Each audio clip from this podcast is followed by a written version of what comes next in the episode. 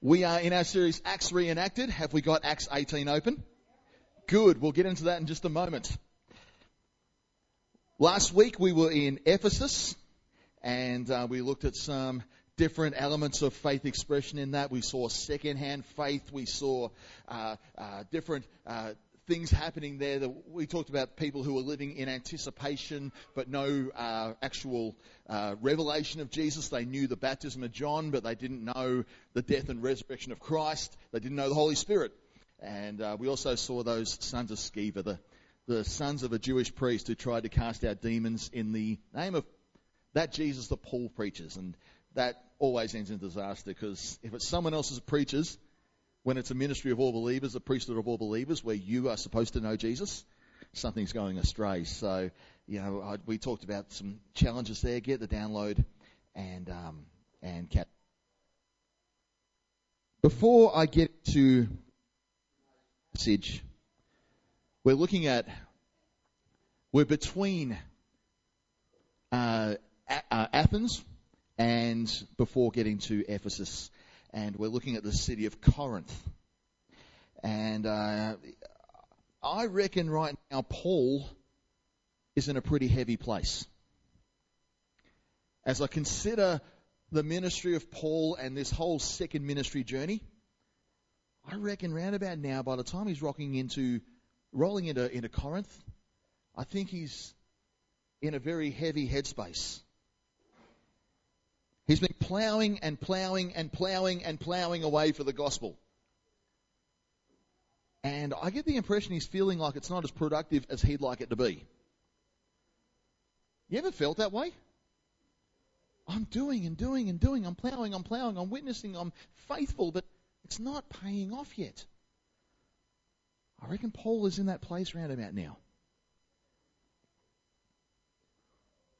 You'll know a number of spaces where the second missionary journey has actually had a few roadblocks. These guys did okay at the start. They revisited some of the places where they'd already been. And then they got up to Pisidian Antioch, and, uh, and after that, they started getting stopped by Jesus a fair bit. They tried to go west towards Ephesus, where the big metropolises were. But Jesus said no.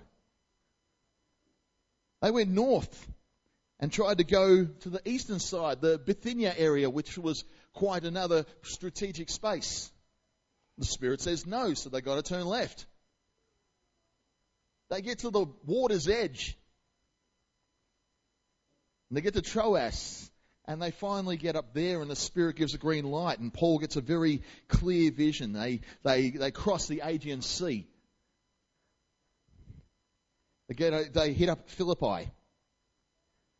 It's interesting to note that in Troas, Luke, who is writing this account, changes his tense from they to what? We. Alright, there's a new wrinkle in the team activity now. Luke is now teaming up with them, traveling with them, seeing this for himself. Just a little minor thing there. We know in Philippi some great stuff happens. There's the uh, there's the salvation of Lydia and uh, the start of the church in that in, that actually took place in her home. They also get clobbered. They get locked up. Only to lead a prison guard to Jesus and his family. But they get a bit banged up, and uh, and they're in great pain and they need to travel on, so I can imagine they're kind of walking quite gingerly round about now. You know, they've been beaten and lashed a bit, and, you know, they've had to have wounds treated, so their clothing would be quite awkwardly sitting right now. You ever try to put a t-shirt on and, you know, uh, you know, trying to, you know, after sunburn or something like that? Imagine that, but really intense. Walking with a bit a few limps and some sore limbs get to Thessalonica and there they have a time of revival. They also get hunted down and have to get out of there quickly. Then they go further across to Berea. Now we know there were some noble people there, right? Some people who went and checked the scriptures to see if what Paul was saying was so. But opposition comes, so they couldn't stick around as long as they could. It's about this point that Paul takes a nice long walk alone. He has to go alone for a while. He leaves Silas and he leaves Timothy back behind up north there to take care of matters in the church. So Paul is walking away from something with unfinished business behind him. This guy's a high conscientious sort of character. I don't think he liked that. The lack of unfinished stuff, leaving it in someone else's hands, hoping they're going to be faithful. Paul always seems to be a team guy. Being alone was something he wasn't all that used to here. He always had companions, and this is going to be a new thing. Athens grieved him deeply. While he was, he had a great chance to speak into the cultural fabric of the empire that's setting. He was only seeing glimpses of the revival he knew could be if he had time and a team. So that's down in Athens there. I relate all this because me and Paul are probably similar personalities. He's a choleric with a little bit of sanguine in him. And that's me. That's someone who kind of likes to see results on paper. We're a little bit purpose, results driven. Not, I nearly said purpose driven. Church world. There's a results orientated nature about me which keeps me driven, but also can be a flaw too, because I can look at results on paper rather than the quality of people, and that's that's always a a, a, a problem we can get into, but that's another thing. But we like progress. We like things moving forward. I can, Paul is a guy that likes things moving forward. We like to maximize our minutes. We don't like it when things are not as productive as they could be. But we also feel uneasy without good people around us. Paul's definitely like that. He's a fish out of water without a team. And I'm kind of the same. I've got to have people around me, otherwise I'm toast. I, I can't handle it when those elements are not there, it can get hard and you can't see longevity in that sort of setting. However, Paul is flying solo, coming up over the hill to walk into a metropolis called Corinth.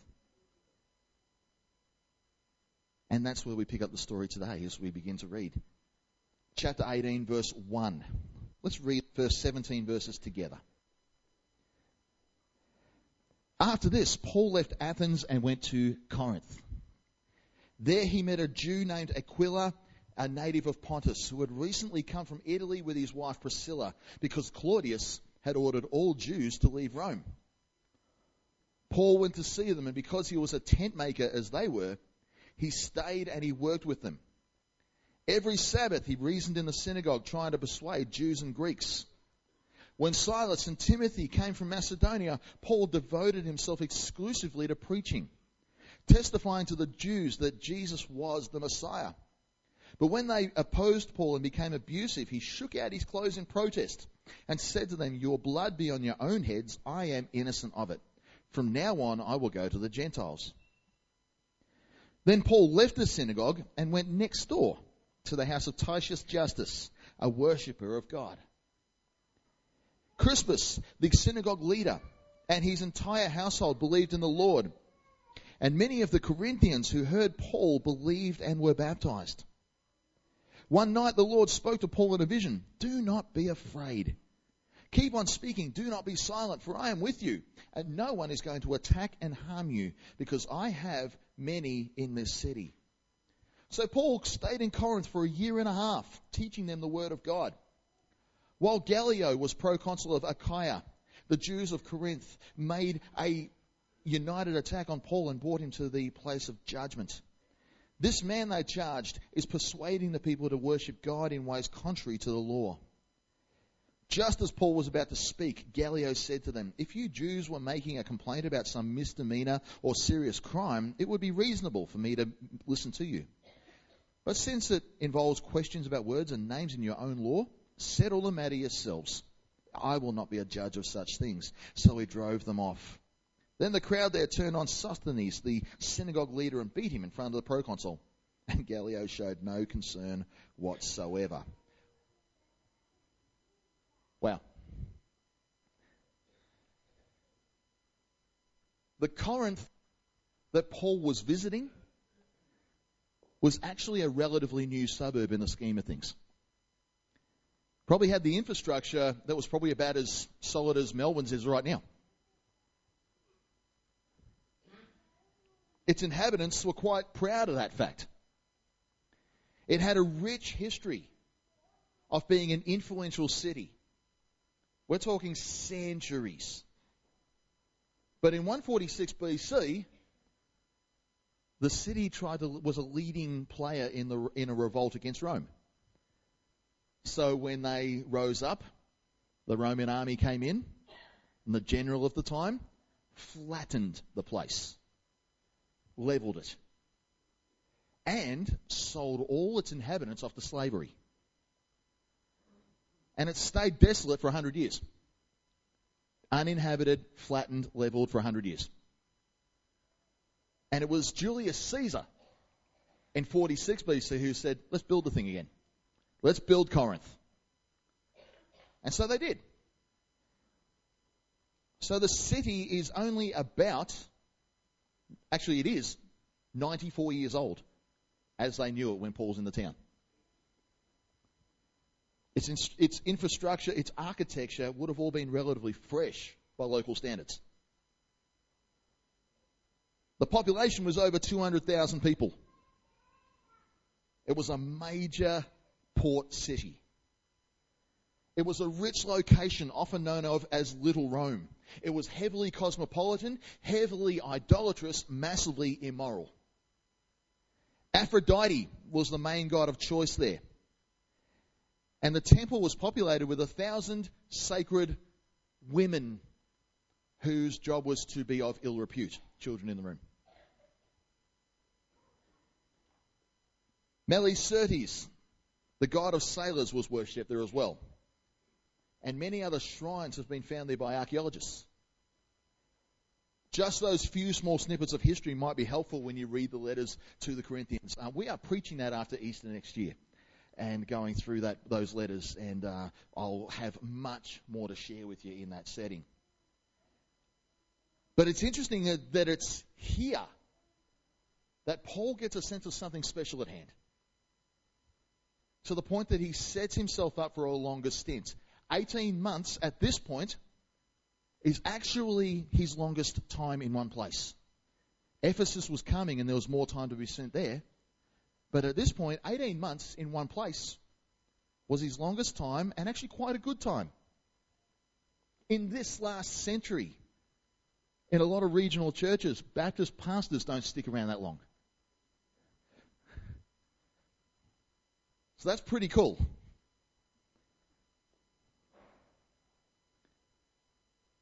We also know something else, though, here. Paul was actually really intimidated when doing mission in Corinth. 1 Corinthians 2 is evidence of this. It says this When I came to you, I did not come with eloquence or human wisdom as I proclaimed to you the testimony about God. For I resolved to know nothing while I was with you except Jesus and Him crucified. I came to you in weakness, with great fear and trembling. My message and my preaching were not with wise and persuasive words, but with a demonstration of the Spirit's power, so that your faith might not rest in human wisdom, but in God's power. I came to you with fear and trembling.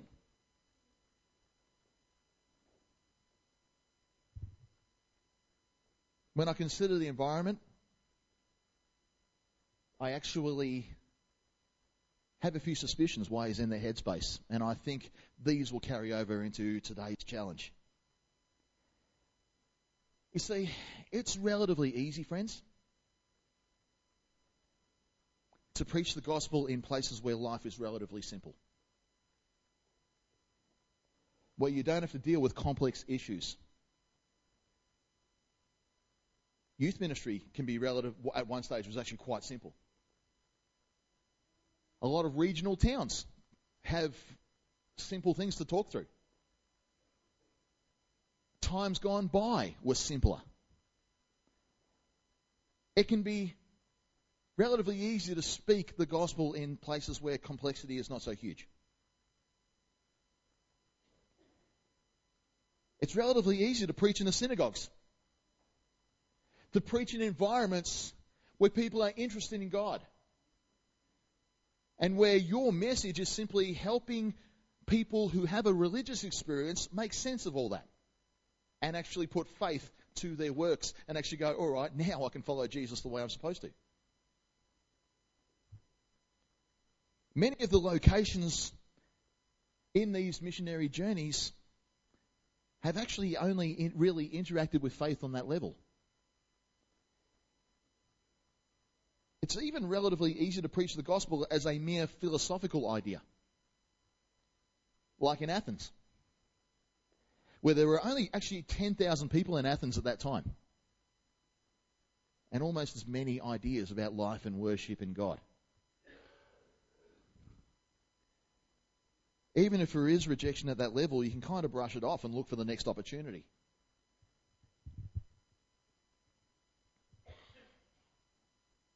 But then you got Corinth, and this is the intimidating one because here you got all these other environments, but what about what about the place where you pick up the tools and do life every day? for an extended period of time.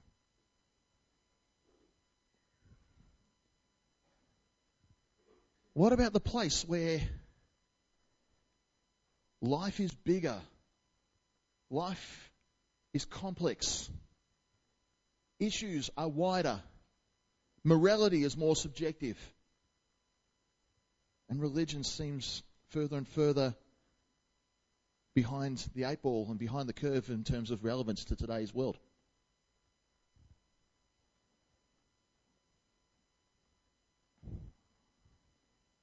I believe this is one of the things that made this part of the mission for Paul quite intimidating. I've got to stick around and do life with these people and interact at a much more complex and deep and relational level. It's a big, complex, immoral city, and Paul has a missional, incarnational faith to live out there. Jewish scriptures in one hand, tools in the other. In this setting, we're not talking about Paul the intellectual giant or the theological expert. We're now talking about Paul, the everyday Christian, whose faith has to have power and validity in a more populated and complex world every day.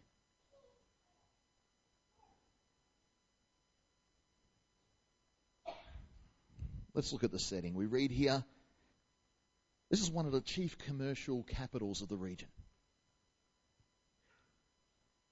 Paul walks in, he sees opportunity, doesn't go door to door looking for religious outlets, instead, he goes door to door via the job centre stops at Centrelink first to go through the job computer thing and actually makes use of it instead of cashing a check. He immediately looks for work. He had a trade, and, and even though he sat as a disciple under a rabbi, he was always encouraged to make sure you had something under your belt. You never knew when you were going to need it. In this case, we call it tent making. Leatherwork may be another way of describing it. There was no congregation to pay him in Corinth. And the way things were in that city, being paid by them would come with complications. I'll flesh it out soon enough. And it's not until the others join him with a gift from other places that he can go into full time pastoral ministry. So it's, it's, people are suggesting around about nine months. Paul actually has to work a job and his faith and his expression of faith is primarily on the tools and among co-workers and clients. His employers are Priscilla and Aquila.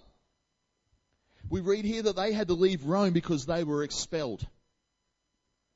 It turns out the Roman Jews were simply not agreeing amongst themselves all that well in Rome. The documented reason in ancient writings is that they were instigated by a character named Chrestus. This is actually seen by loads of scholars as a misunderstanding. And that Chrestus is more likely to be a fellow named Christus. And that the Jews were in disagreement over the claims of Christ. We know that the church in Rome was as old as the Jerusalem church.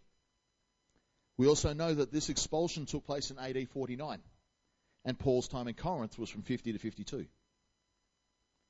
That's plenty of time for the Roman church to develop, plenty of time for lines in the sand to be drawn amongst the Jewish community about where they stood with the claims of Jesus. We also know that this couple were very much Christian believers and they became close friends with Paul standing as employers here, or at least co workers, but risking their lives with him later in Ephesus and even later regarded as apostles themselves. And we read here between work weeks, Paul uses his time off, in this case the Sabbath days, as another expression of his personal mission. You know you can find mission in your downtime, right?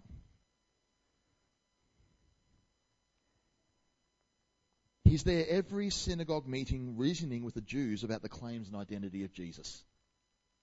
That word reasoning tells us clearly that he did not take over the synagogue meetings. He didn't just walk into a group of worshippers, pick up the microphone, and go, I got the monopoly on this thing, you will listen to me. I happen to know a man who ran into a church of another denomination who he believed were miles off kilter, and he tried to actually do that on a Sunday morning. No. Man, he got hauled over the coals for that.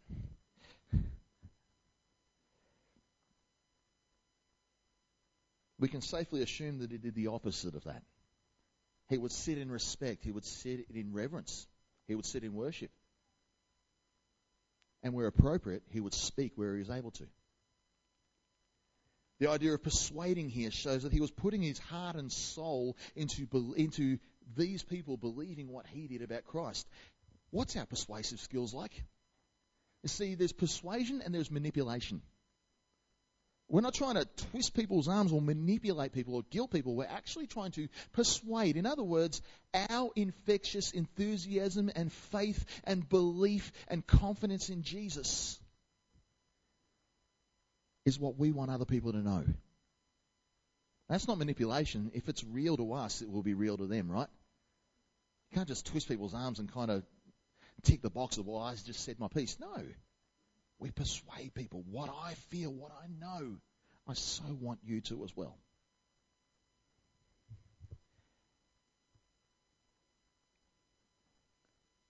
But, like in every city, the time comes where the synagogue is not the place to be anymore. But next door becomes a new mission. Next door in this case is actually a turn of phrase. It's not literally that the synagogue is 33 North Terrace and next door Ju- Justus lives in 35. It's actually a phrase reflecting that there was a world right on the doorstep of where the people of the one true God were worshipping. And these people would now be the focus of Paul's attention.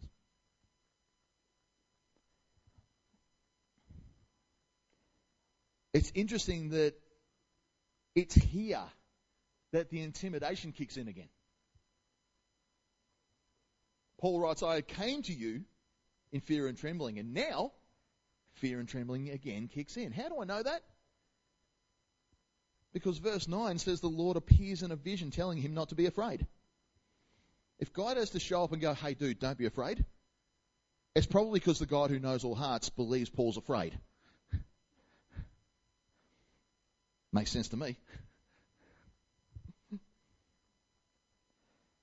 It was about this time that opposition had a habit of coming about. In other locations, this was always the case. I reckon this was playing on Paul's mind a fair bit at this point. We know historically that the Corinthian church grew quite well and quickly. Some Jews came to faith as our passage tells us now, but this was a very much Gentile based church that was going on here. There was probably a bit of fear in Paul's mind about, and some wonder about when the bubble just might burst here. When's it all going to rain down? When's the, the thing going to cave in on me here?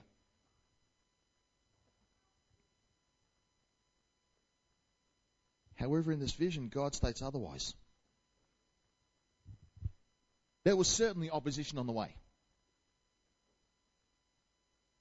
And it did take place. We just were about to read about it. But God shows up in the right time. Why? Because divine vision will trump human opposition any day of the week.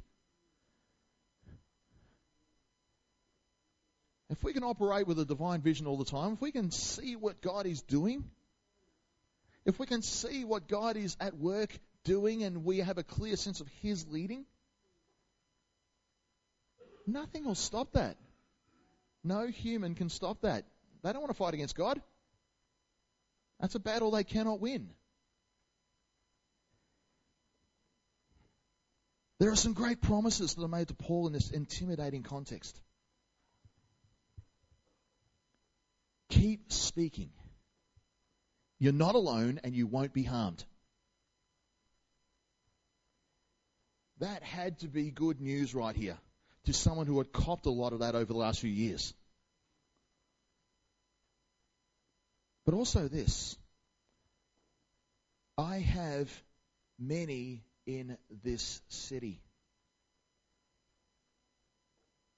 Don't you love the consistency of God? How many other prophets have felt alone and yet that has come up? Think of Elijah. Here I am all alone, God, blah, blah, blah. I've been zealous for the Lord. And God goes, just go a bit down the road and have a look. There's a few thousand people who haven't bowed their knee to Baal yet. You think you're alone? Uh uh uh. God's at work here. I have many in this city. In other words, your work is not going to be in vain. Many are going to be mine in all this. We read that was good enough for Paul, and he continues to minister effectively and faithfully. Then something interesting. That last slide I showed you, I just play, uh, with the, the passage, Gallio. Something interesting takes place here.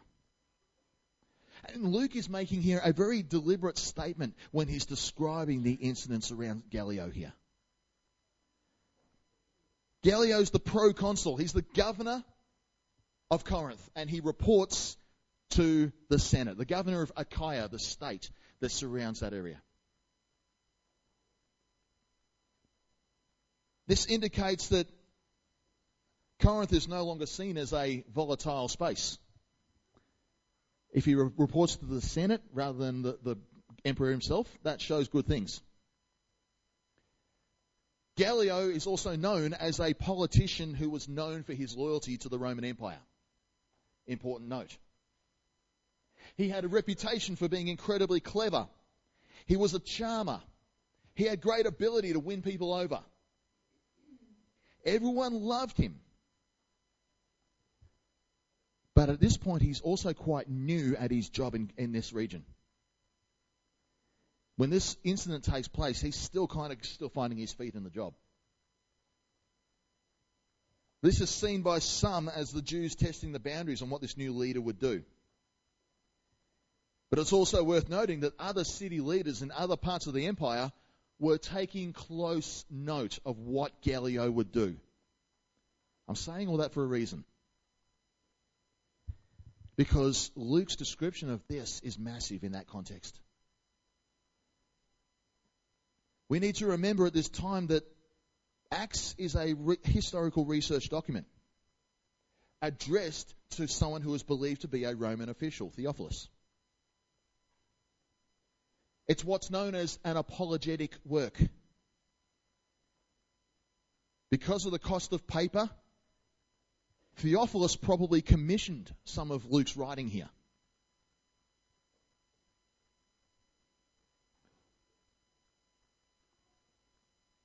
And for the viewing scrutiny of a Roman official. Luke is able to document here that the respected governor Gallio, when given the opportunity to judge Christianity and declare it an enemy to Roman law and order, did not do so. Instead, he dismissed it out of hand and told them to sort it out amongst themselves. This was a key precedent. This had a ripple effect over other cities as Christianity advanced. This wielded greater influence. Okay, I've covered the passage. Now I've got to take some time to make this a modern thing. I've had to wrestle with this because I'm so enthusiastic about the idea of ministry in Corinth. And I'm going, God, how much of this should I expose, should I speak about now? Here's what I've long believed, church. Corinth, when we take into consideration the Western church and the Western environment that we do mission every day of our life, when we consider the morality, when we consider the progressiveness, when we consider the commercial, the commercialism, the consumerism, when we consider so many factors, Corinth and us are so kindred it's not funny.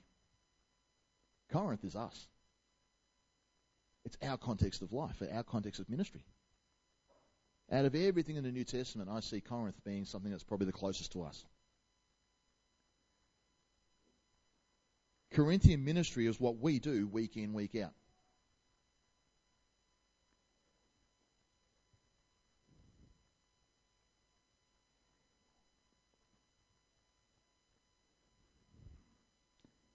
There's three arenas of ministry going on here.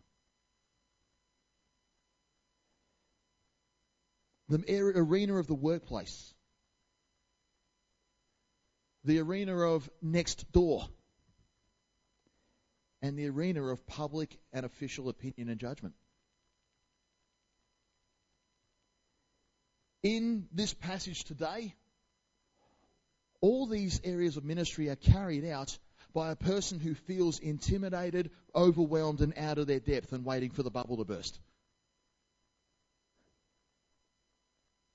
The message Paul has feels too simplistic for the crowd he's in. This was a world of flamboyant rhetoric and patronage. It was a world where morality was incredibly subjective. It was a place where position and power was heavily pursued. And then there is Paul. A message incredibly simple I preached to you and I wanted to know nothing more than Christ crucified. Utter foolishness to those who are perishing.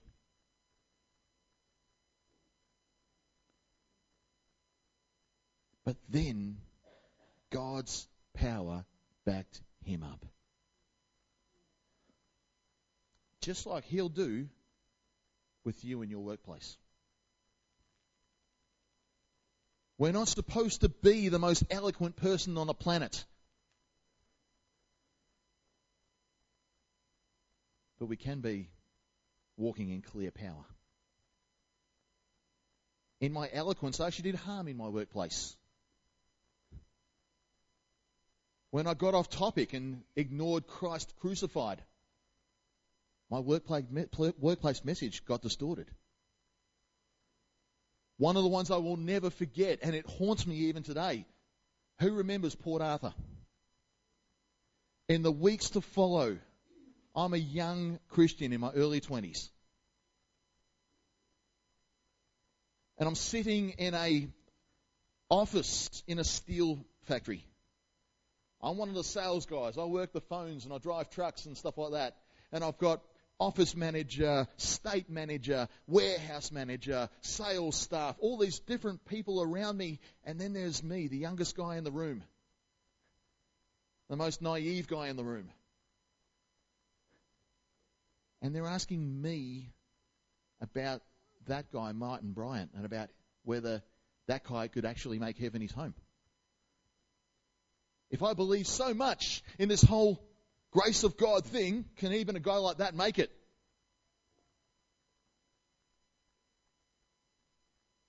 Because I didn't bring Jesus into the argument and just said, yeah, that, guys like that can get there. Bit of passive universalism coming out. Because if we believe that nice people are just going to go to heaven without Jesus, then if it's good for one, it's good for the other. Hitler, Martin Bryant, these guys, same outcome, right? We have to believe. If we believe one, we have to believe the other. I highlighted the grace of God that yes, He can find forgiveness, and yes, He, I believe, even, even God's grace is so powerful that even guys like Him can find Jesus in the end. And it's true, right? But I ignored the key factor in that Christ crucified. And because I didn't highlight that and I didn't emphasize that and I didn't show that there is a means, because I was so eloquent and trying to be so enthusiastic and eloquent. I'll never forget one of them eyeballed me and said, Well, if heaven can be populated by people like him, I don't want a bar of it. Christ crucified. We don't have to be this super hotshot, expert in rhetoric.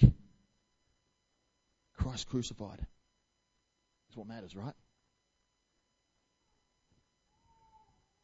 The power of God will back us up. It's an intimidating environment, and we feel out of our depth sometimes.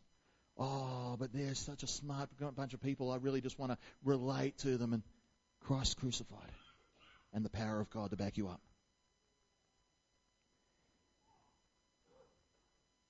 It's an intimidating place. It's an intimidating place when churches consider what next door looks like. And across this country, there are churches paralyzed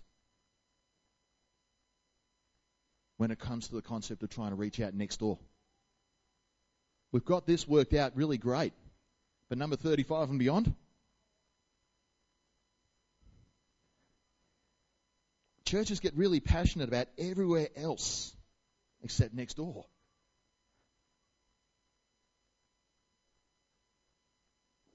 Our church leaders are meeting to prayerfully consider initiatives for the year ahead.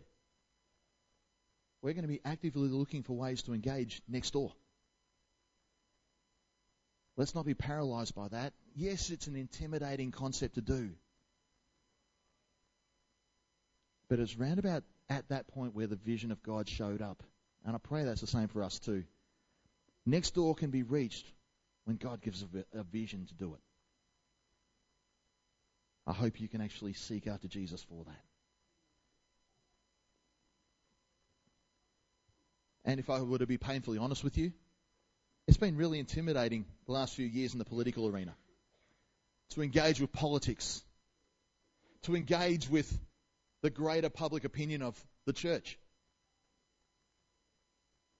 It's been sickening that we've wasted so much time being more subject to the Royal Commission than the Great One.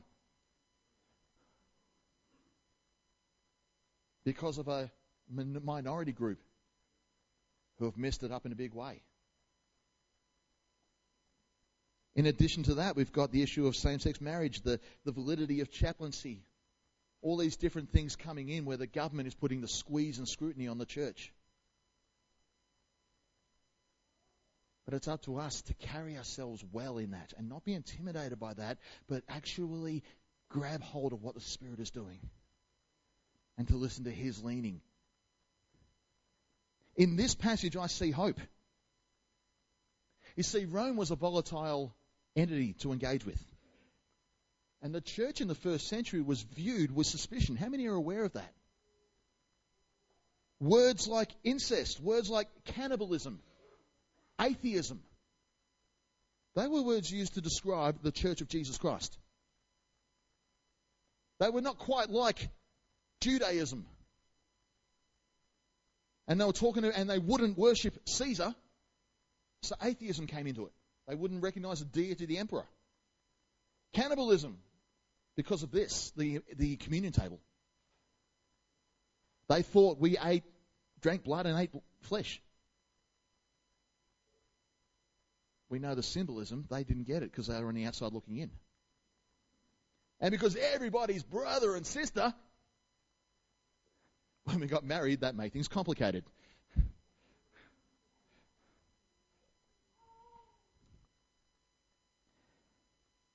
Do believe it's time for the church to rise above the, super, the suspicious elements. It's time for the church to not be intimidated anymore, but instead display the morality that we stand for, to display the power that we claim to have, and to push through the most intimidating elements of our mission, which are the closest things to home. Corinthian ministry is right outside the door, church, and we must not be intimidated. For what does the Lord say? I have many in this city. Let's get on. Let's consider how Corinthian ministry looks. Tool in one hand, Bible in the other. Let's get out there and do the ministry that we're called to do. Keep it simple. Keep it Christ crucified. And don't be intimidated, for the Lord is with us. Let's close in prayer and we'll continue to worship.